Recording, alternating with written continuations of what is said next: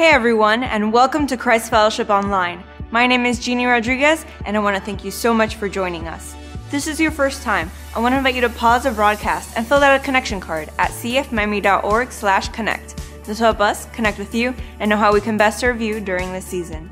And now we'll conclude our series, A World Without God. Let's listen in. Revelation 6 9, when he had opened the fifth seal, I saw under the altar the souls of those who had been what? Yes, yeah, slain because of the word of God and the testimony they maintained. Verse 10 They called out in a loud voice, How long? Everybody say, How long?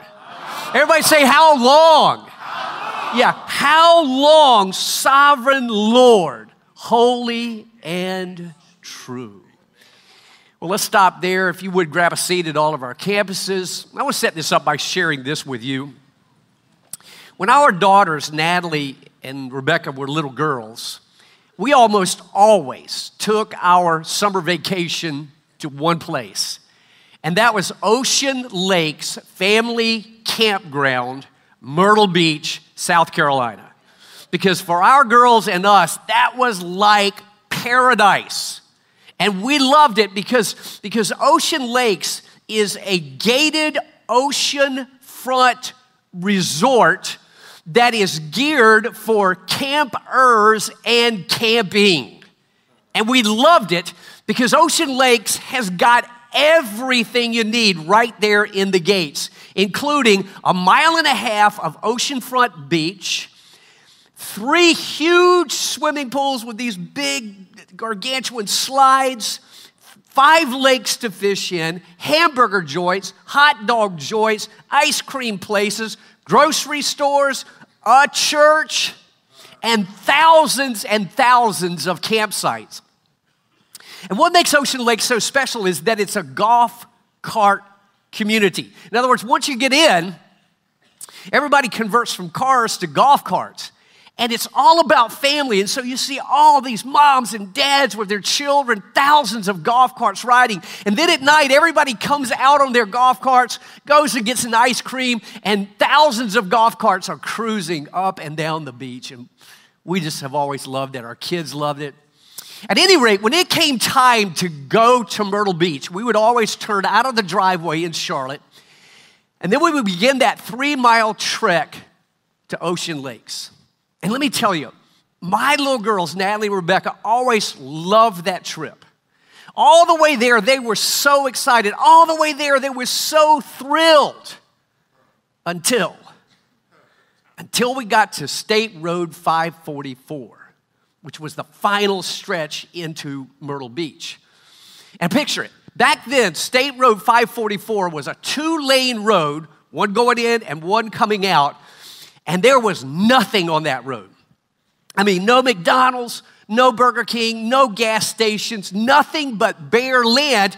But at the same time, that road would always be backed up with traffic, with cars, with campers, all trying to get into Ocean Lakes Campground, which meant, which meant that final stretch of the journey was the longest stretch of the journey because you were just stuck right there in that traffic. And folks, once we got stuck in that traffic, it never failed. Both my girls would start saying, I got to go to the bathroom. I got to go to the bathroom. And there was nowhere to go. And we were stuck on that road and we couldn't get off of it. And they would get in great distress. They would feel like they were in great tribulation and they would be crying, I got to go to the bathroom, I got to go to the bathroom. And then would come the question, How long? Oh Lord, I mean, oh daddy till we get to Ocean Lakes? How long until I can go to the bathroom? How long till I can get some relief? You see, I don't have to tell you, when children are having fun, time goes by fast. But when they feel like they are in distress and struggling, time just goes by slow and they begin to lament. How long? till I get some relief. Now, let me turn a corner and bring all of that over to us. Because what an image of how we can feel when life seems to get stuck on a road of great distress. And who knows, maybe, maybe I'm describing you. Maybe that's the way you felt today when you came in here. You feel like my life is, stru- is just stuck on this road of great tribulation, of great stress, and I just can't seem to get off of it. And you begin to cry out in your heart, How long, oh God, must I be single? How long, oh God, must I be broke? How long, oh God, must we be in debt? How long, oh God, must I have cancer? How long, oh God, must I endure chemo? Must I endure radiation? How long, oh God, must I be abused in this relationship? How long, oh God, must I be looked over at work? How long, oh God, must my business continue to fail? How long, oh God, must I go unloved? You see, I don't have to tell you, when life is going good, time just flies, doesn't it? You know, we'll say life is short. But transverse, folks, when life's not going good, when life is hard and you feel like you're enduring great tribulation, let me tell you, time doesn't fly by, it drags by. It goes slow when you're struggling and you're in pain, when you're hurting. And you can begin to cry out, How long, oh God, must I endure this? Now, folks, let me bring all of that over to the book of Revelation, specifically to chapter 6. Because the people of God in Revelation chapter 6 are in a time of biblical tribulation.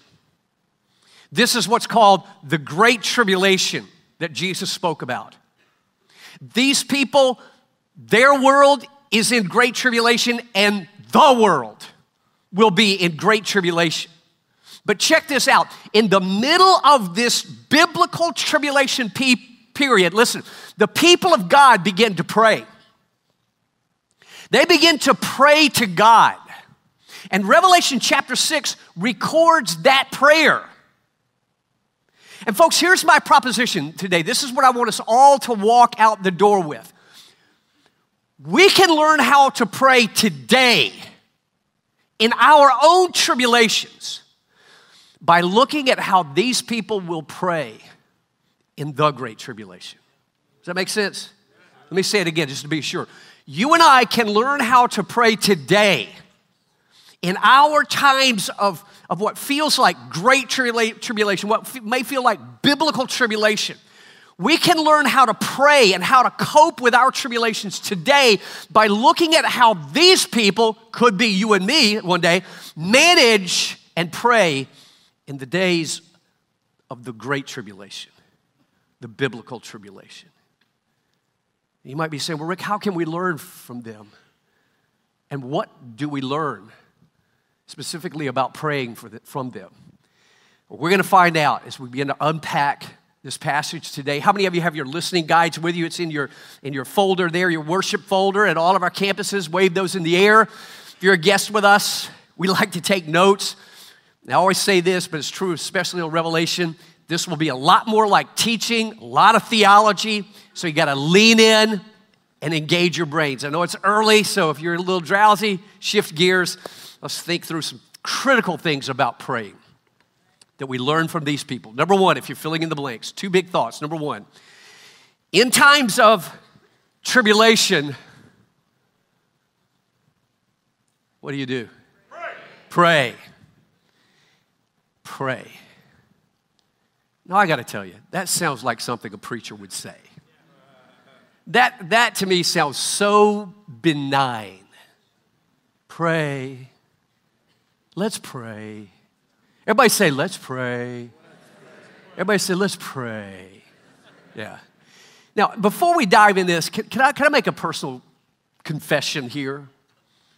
Specifically about prayer and namely about being called on to pray in public. I hate being called on to pray in public. Now, don't get me wrong, I love praying in my quiet time with God. I love praying with you in here. I love praying in our small groups. But I hate being called on to pray at something like a wedding or something like a, you know, a board meeting. And, and here's why I hate it. It's because most of the time it's the obligatory prayer.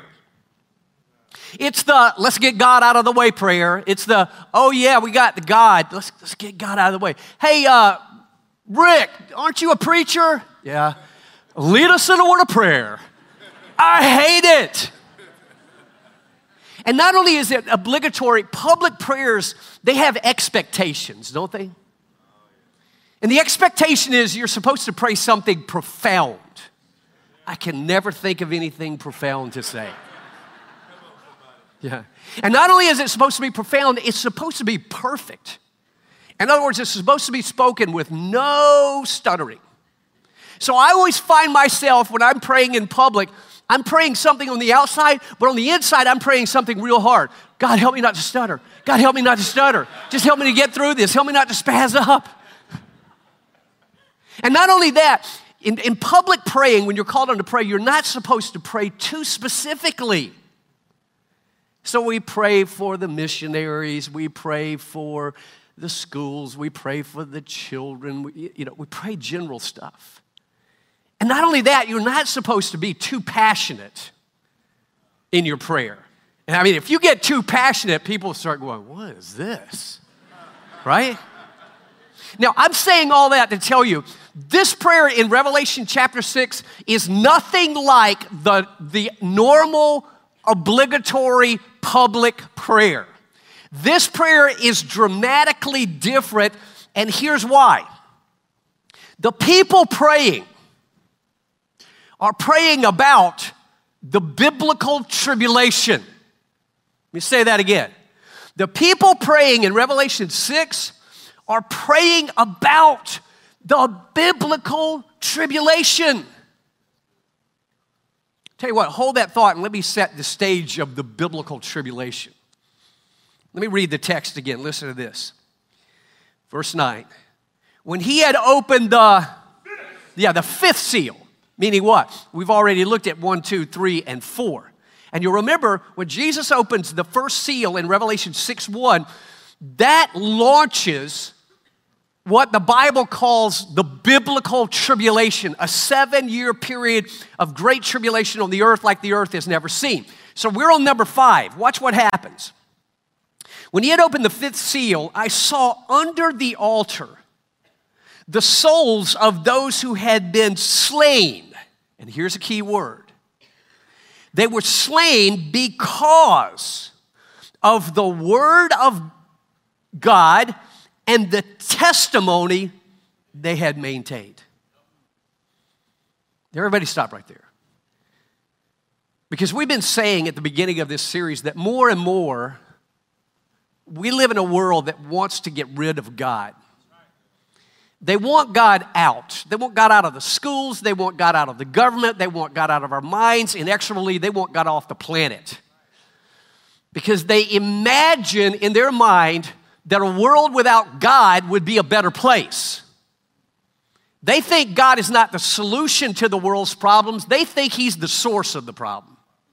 And if we could just get rid of God, the world would be a better place. Well, in this coming period called the Great Tribulation, God is going to give them their wish. You want a world without me? God's going to give it to them, he says. And God is going to back out of the world, as it were, and withdraw his hand of protection from the globe. And when God does that in Revelation chapter 6, the Great Tribulation catastrophes are unleashed on this planet. Now, I want you to stay with me because not only does the world have a desire to get rid of God, but more and more they have a desire to be rid of God's people. I don't know if you've picked up on it, but more and more there's this pervasive dislike for God, for God's word, word, and for the people who maintain the testimony of God. This growing dislike for, for Christians is becoming pervasive. And I'm telling you, it's just going to get worse and worse and worse to the degree that in Revelation 6 9, here's where it's going.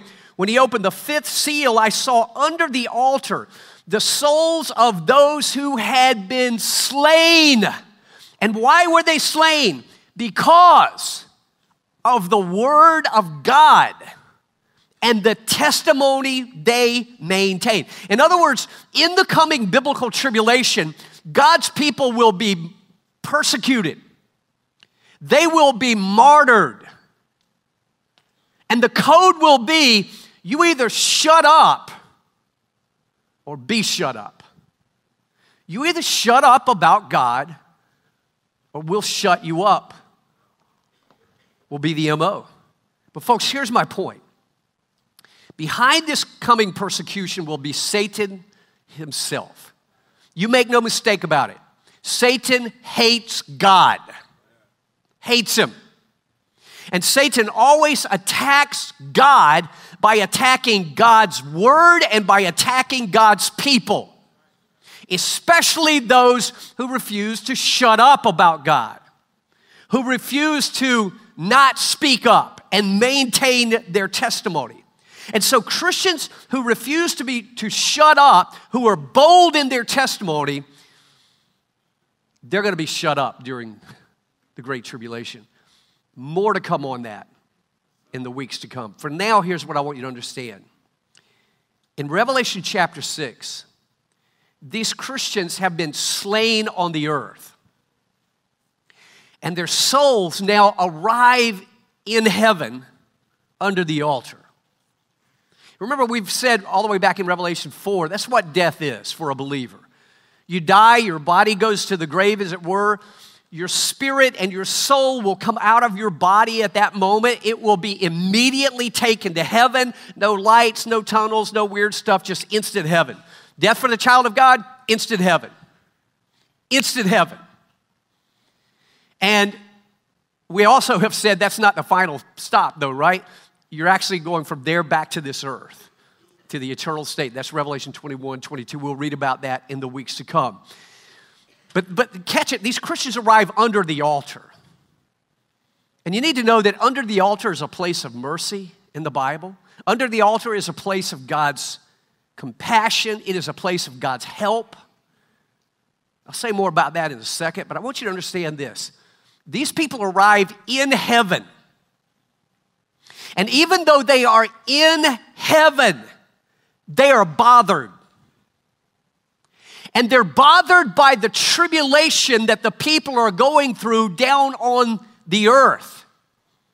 And for them, the situation is desperate. The situation down there is desperate. And so these people of God begin praying to God. And here's what we learn about praying when you and I face tribulation, here's what we learn from them. Write this down as A, B, and C. A. When you're going through tribulation in your life, seek to pray passionately, not perfectly. Amen? Amen? Seek to pray passionately. Don't worry about being perfect. Listen to verse 10. They called out in a loud voice sovereign Lord, holy. and true. They call out in a loud voice. Every, everybody heads up. Because that phrase, called out in a loud voice, is explicit in the original Greek text. I always tell you your Bible in the New Testament was originally written in Greek, Koine Greek, translated to English, Spanish, French, whatever. This phrase, called out in a loud voice, is graphic. For example, the word or the phrase called out is from the Greek word krazo, which sounds a little bit like crazy-o. and that's not a bad description. This is an emotional cry. This is a passionate kind of crazy calling out to God. You'll notice also it says they cried out in a loud voice. Those two words, loud voice, are translated from the Greek words mega and phonos. Everybody say megaphonos. Everybody say megaphonos. Yeah, megaphonos is the word from which we get megaphone. In other words, when these people arrive in heaven and they are bothered by what's going on down on the earth, they don't say, Oh Lord, how long? No, all of them call out, How long, oh God? You see, when you are going through great tribulation in your life, formalities in prayer goes out the window. You begin to pray from your gut. You begin to pray from your emotions. And if you stutter, you're God's son. You're God's daughter. He doesn't mind when you stutter. In fact, have you ever been praying and you were so emotional and you were so upset in your prayer that what came out was a sort of a wordless, meaningless groan? You just, it's just sort of like, God, I need your help. And and you just groan within. How many of you have ever felt that way? Yeah, maybe we all have.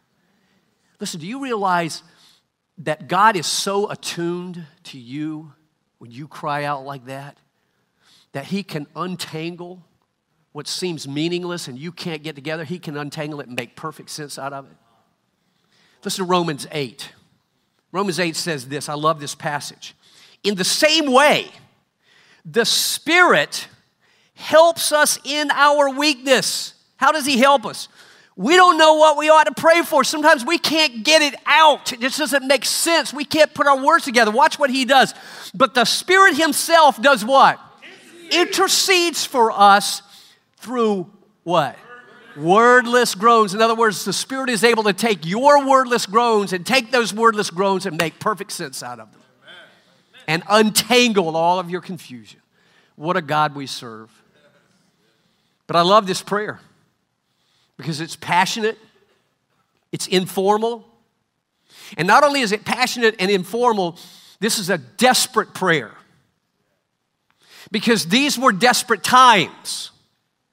These will be desperate times in the tribulation. And here's what that means write this down as B desperate times trigger what?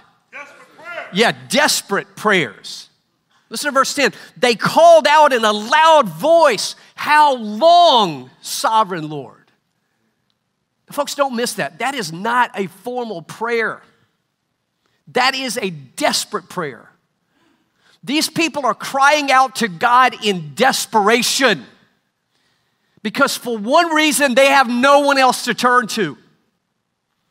Make no mistake about it. The people in the, in the, in the Great Tribulation, they will be they will be exposed, they will be vulnerable, their backs will be against the wall, and they will have no one to turn to but God. And they will cry out to Him in desperation. Now, everybody lean into this because when you feel like you're exposed, when you feel like you're vulnerable, when you feel like nobody understands you, and when you feel like you're backed up against the wall with nowhere to go, and you cry out to God in desperation, listen, God is then desperately attuned to you. You have, when you cry out in desperation, you have God's undivided attention like few people will have in those kind of moments. Let me say it again. When you have no one to turn to, when you have no doctor and no lawyer, when you have no friend and no family, when you have no coworker and no boss, when you feel like you've got nobody and nobody understands, and you call out to God in desperation and you lean on God in that time, listen, God leans into you in that moment. When you say, God, you are all I've got, and you lean on God, listen, God leans into you.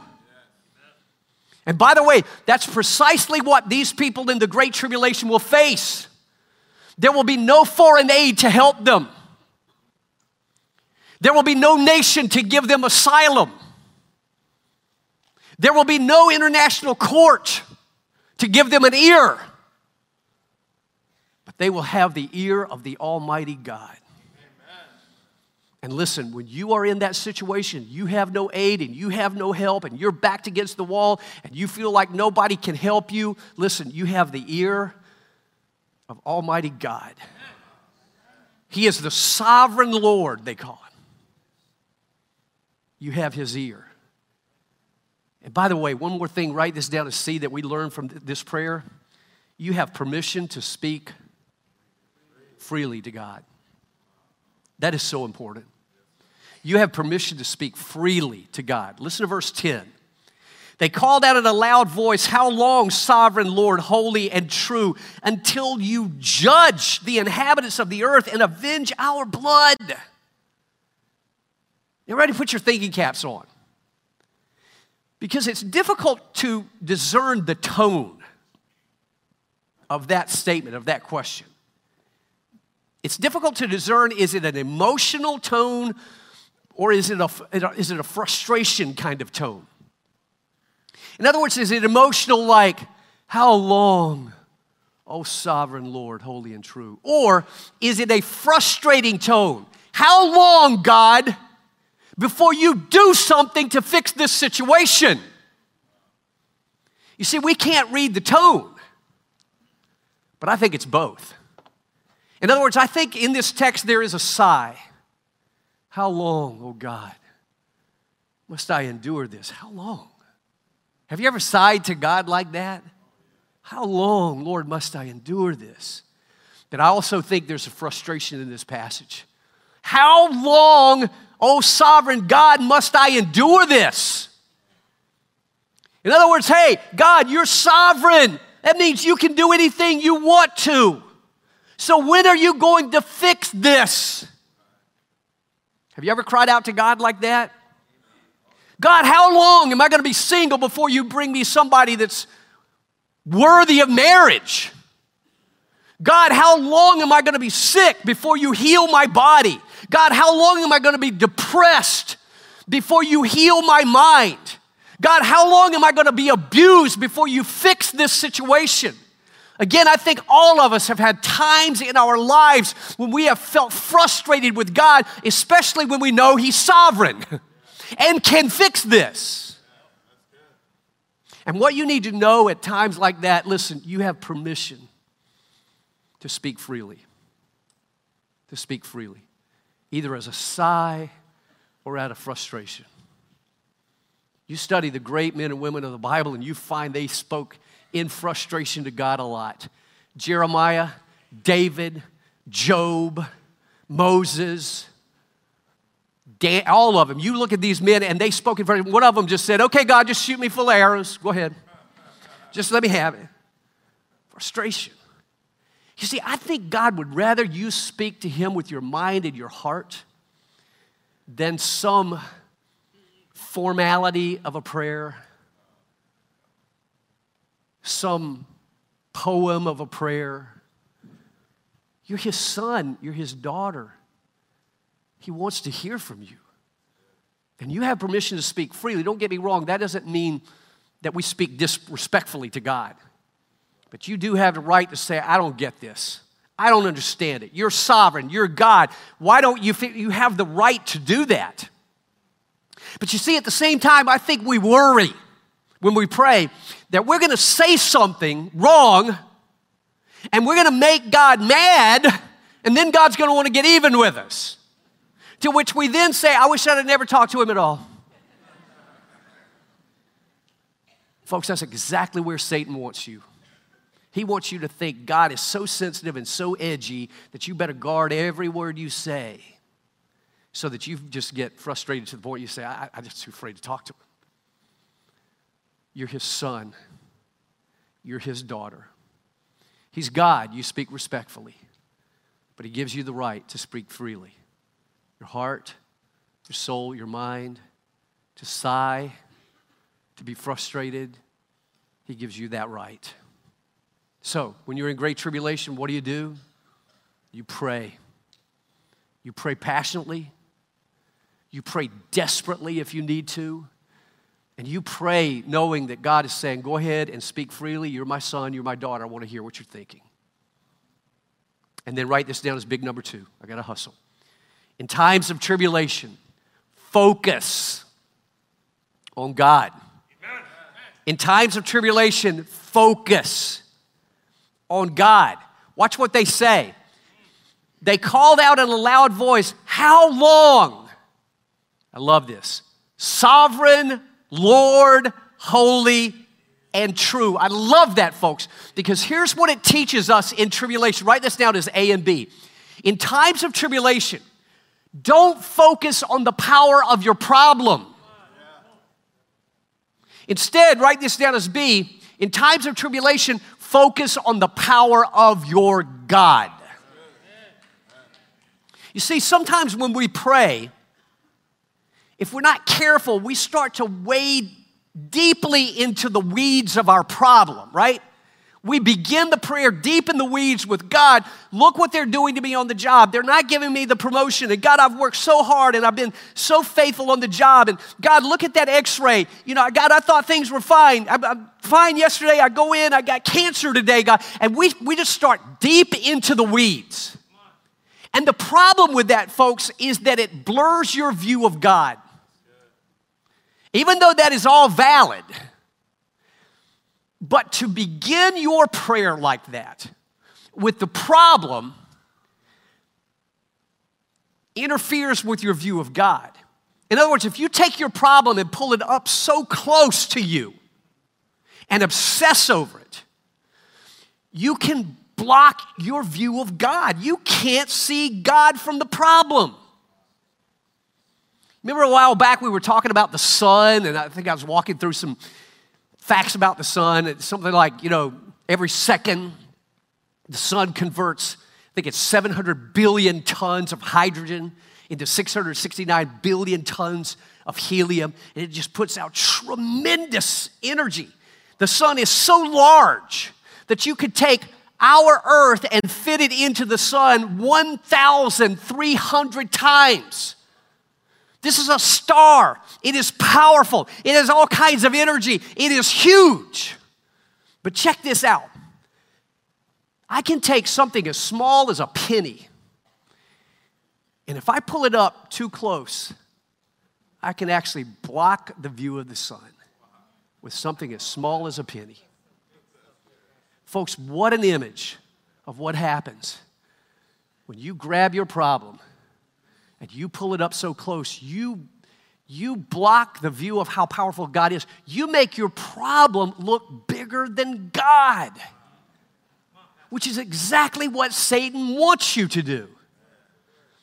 Stop it. Stop it. When you get that x ray that says you've got cancer, don't pull that x ray up so close that you can't see God and start freaking out. If your husband walks out on you, if your wife walks out on you, don't pull them up so close and say, I can't live without him. I just can't make it. I'll never make it. You're making them God when you do that. You're making them bigger than your God. Stop it. If you have a child that dies, don't go and stare at the grave and make that grave so big that you can't see that God has the power to raise that child from the dead bodily one day, and you'll see him or her in the new earth. When your body becomes debilitated, don't focus on your debilitation to the point that you can't see that God has the power to walk you through this life, even debilitated, and one day He's going to transform your body and give you a whole new body. Don't focus on the power of your pro- problem, focus on the power of God. Now you might be saying, Well, Rick, I get it. I, I, I get it. But how long? You might be saying, Rick, I feel like Natalie and Rebecca stuck on that road. How long? Until. How long until this is fixed? Here's what you need to know. Write this down to C. I'm almost finished. In times of tribulation, know there is an until. There is an until. Listen to verse 10. They called out in a loud voice, How long, sovereign Lord, holy and true, until you judge the inhabitants of the earth and avenge our blood. Verse 11. Then each of them was given a white robe, and they were told to wait a little longer. What's the next word? Until, Until the full number of their fellow servants, their brothers and sisters, were killed just as they had been. You say, meaning what? Meaning your suffering is not random. Your suffering is not just some arbitrary period of time and you're just flailing in the wind, and God's just, oh, yeah, she's still flailing in the wind over there. There is an until. Put another way, there is an end to it. By the way, for these people praying in the Great Tribulation, their until is precisely 1,260 days. We're going to look at that in the weeks to come. But what God is saying to you and me is your suffering is not random. God knows exactly the number of days. And we need to remember Jesus said this. He gave us a promise. The promise is this He said, In this life, you will have tribulation. That's a promise. In this life, you need to get ready. You're going to have tribulation. Job said, as the sparks fly upwards, so man is born for trouble. We are we are born for trouble. We are going to have tribulation. But here's what you need to know. I'm going to close with this. Write this down. It's one, two, and three. Here's what you need to know about your tribulation. Number one, sometimes God will shorten your tribulation. Listen to Matthew 24. Jesus said this For then shall be great. What's that next word? Tribulation. Yeah, tribulation, such as was not since the beginning of the world to this time, no, nor ever shall be and except those days should be shortened, there should no flesh be saved. But for this, the elect's sake, those days shall be what? Shortened. In other words, sometimes God will just say, you know what, you've had enough, I'm going to shorten this. That's it. You're done. Other times, God will say this, write this down as two. Sometimes God will take you out of it. He'll just take you out of the tribulation. He'll remove you from that situation. Listen to Revelation 7 9. After this, I looked, and there before me, this is in heaven, was a great multitude that no one could count from every nation and tribe and people and language standing before the throne. In other words, all of a sudden in heaven, millions of people show up around God's throne from every tribe and language and people and nation. They just bodily show up in heaven. Look at verse 13. Then one of the elders asked me, These in white robes, who are they? And where did they come from? The answer, verse 14, I answered, Sir, you know. And he said, These are they who have what? Come out of what? The great tribulation. We're going to talk about that in the weeks to come. But you see, sometimes God just says, you know what? I can't leave you in that tribulation that you're going through, so I'm just going to get you out of it. I love it when that happens, don't you? I love it when God just goes, enough. But a lot of times, God will say, I'm not going to shorten it, I'm not going to take you out of it but I'll get you through it. I'll get you through it. And here's what we need to know then write this down as three God will always be with you in it and through it. God will always be with you in it. He will be there with you. How many of you remember the story of Shadrach, Meshach, and Abednego? Yeah. Daniel 3. King Nebuchadnezzar said to them, You either shut up about God or I'm going to shut you up. And they said, We're not going to shut up about God, nor are we going to bow down to you, Nebuchadnezzar. So Nebuchadnezzar said, Okay, I'm going to throw you into the fiery furnace. And he threw these three men, Shadrach, Meshach, and Abednego, into the fiery furnace. And then Nebuchadnezzar looked into the furnace and saw something.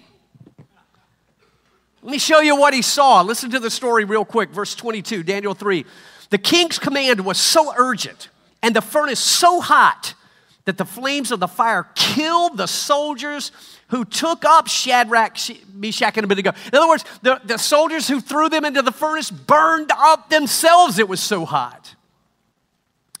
And these three men, Shadrach, Meshach, and Abednego, firmly tied, fell into the blazing furnace.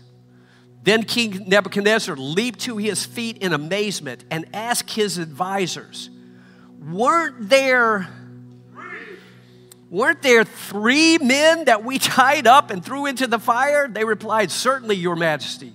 He said, Look, I see, yeah, I see four men walking around in the fire, unbound, unharmed.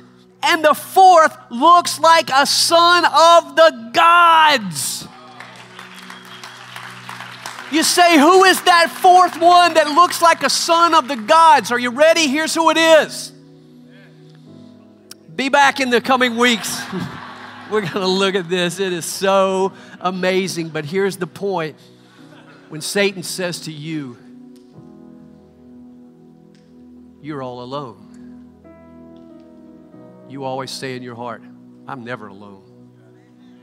I'm never all alone. God's got my back covered. He's not just with me, He's with me in this. He's in this with me to the end. And He will never leave me, He will never forsake me. He'll always be there with me. Now, I want to, I want to close with this verse. I want to go back to verse 9. This is so important. It says, When He opened the fifth seal, I saw where? under the altar the souls. Folks, that is so graphic. Because under the altar in the Bible is the place of mercy. Under the altar is the place of forgiveness. Under the altar is the place of compassion. Under the altar is the place of God's help. For example, in the Old Testament, when the sacrifice was offered, the sacrifice would be killed on the top of the altar. But once that sacrifice was killed, the blood from that sacrifice would flow down under the altar. And it was where the blood of the sacrifice was that there was mercy, that there was forgiveness, that there was grace, that there was compassion, that there was help. You realize every time you and I pray, we come under the altar the sacrifice was Christ, and the blood of Christ cleanses us from all our sins. And when you pray, you are there under the altar where there's forgiveness and mercy and help. And God meets you there. He says, Let us come boldly to the throne, to the altar. Now, let me say this also.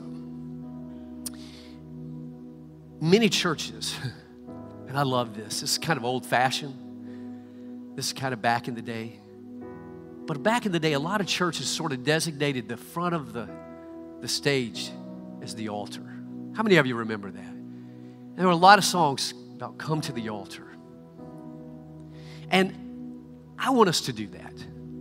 I want us to designate this as the physical altar and give you the chance to do physically what you're feeling in your heart. And that is to come to this altar and pray. Come to this altar and say, How long, O oh God, must I stay single? How long, O oh God, must I be sick? How long, O oh God, must I endure this radiation? How long, O God, must I be in debt? How long, O God, must our marriage struggle? How long, O God? Fill in the blank. So I want to give all of us at all of our campuses, every campus has an altar, if, if you will. And I want to invite all of us, and I'm coming. I, I got my tribulations. I got, I got a lot of them, so I'm with you. And I want to invite you to come and just lay those problems at the altar where there's mercy and grace. And we're going to pray for each other. Amen we need, we need to not only say, pray to God, we need to pray for each other because we're all targets of attack.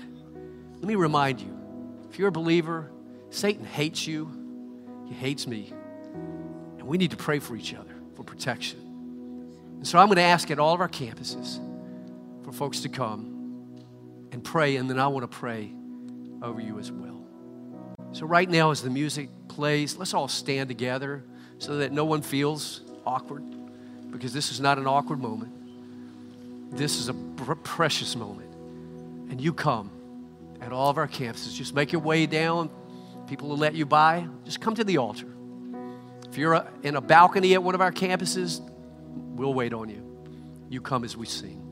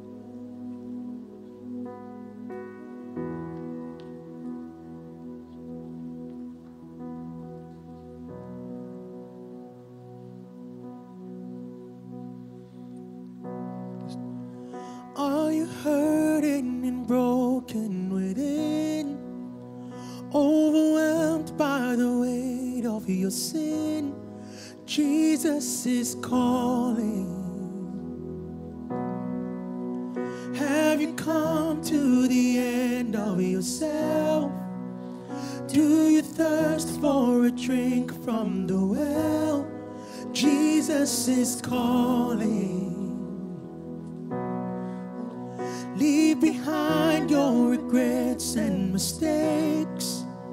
Come today, there's no reason to wait. Jesus is calling. Bring your sorrows and trade them for joy. From the ashes, a new life is born. Jesus is calling.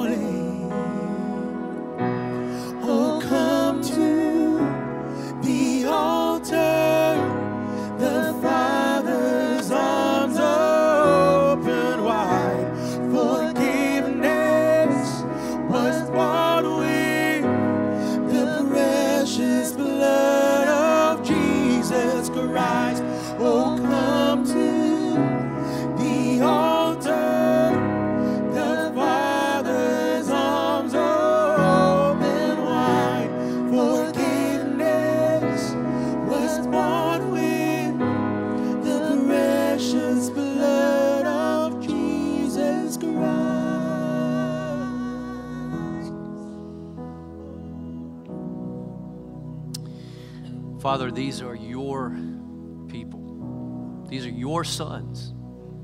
These are your daughters. God, they have come to this altar because they're facing a form of tribulation in their life. God, many of them feel like they're stuck on a road that they can't get off of. And they're wondering, how long, oh Lord? How long must I endure? How long must I hold on? God, I pray that you would remind them that you hear them, that you are sovereign. They're not flailing in the wind. This is not arbitrary. This is not random. There isn't until. And God, remind them that you may take them, you may shorten this tribulation. God, you may at some point just take them out of it. And God, you may you may see them through it. But may they be reminded that you will be with them in the fire, that you will be with them through the fire, that you'll never leave them, you'll never forsake them, and that no problem they have is bigger than you. God, I know what Satan wants. He wants your people to walk away from you. He wants us to lose hope. He wants us to lose confidence in you to the point that we walk away because what a victory that would be for him. God, may we be resolved never to walk away, never to defect, but to have faith and confidence that you will get us through this God, that one day all of this will be passe, to be remembered no more. We will be on a new earth with new bodies. What a day that will be. Till then, Lord, we trust you because you are holy and you are true. Lord, I speak for all of us. Thank you for the blood of Christ. Thank you for your love, your mercy, and your compassion. I pray this in your name and for your sake. Amen. Christ Fellowship, let's give all of these folks a hand at all of our campuses. Let's give everyone a hand. These are days of great tribulation. Days like this can be tough for all of us. Let's be resolved to pray for each other. If you came forward, you can make your way back to your seat if you would like.